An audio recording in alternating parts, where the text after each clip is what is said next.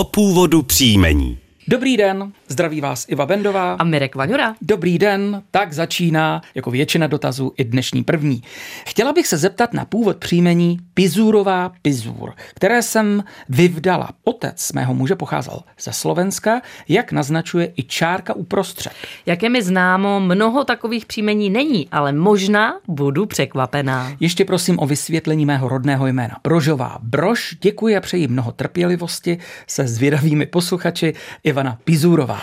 Děkujeme za dotaz, paní Ivano, a překvapená budete určitě.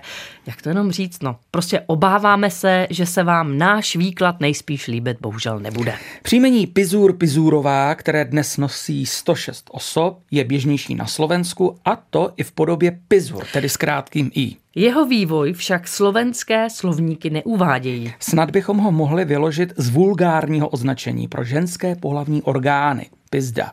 Jako expresivní označení pro někoho, kdo rád vyhledával společnost padlých žen. Hmm. I ve staré češtině máme doloženo obecné jméno pizdař, a to pro bezectného člověka.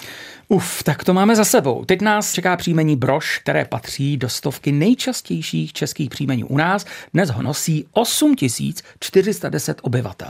Jako přímý, tedy předchůdce příjmení, je doloženo už z roku čtrnáct set sedmdesát čtyři. A bylo odvozeno z rodného jména Ambrož. To je rodné jméno řeckého původu a vykládá se z přídavného jména Ambrosios ve významu nesmrtelný. Ambrozie byla pokrmem nesmrtelných bohů. No a svatý Ambrož patřil mezi církev učitele a je patronem biskupů, kameníků a také včelařů. Poměrně, řekněme, nesourodá skupina, nemyslíš? No, no co pak biskupa kameník, tam bych spojitost i viděla, ale jak se k ním připletl ten včelař? Hmm. Od toho tu naštěstí nejsme. Původ příjmení jsme objasnili, takže nám nezbývá, než se s dnešním dílem seriálu O původu příjmení rozloučit. Děkujeme za pozornost, hezké odpoledne a užijte si pořad Česko jako na dlani.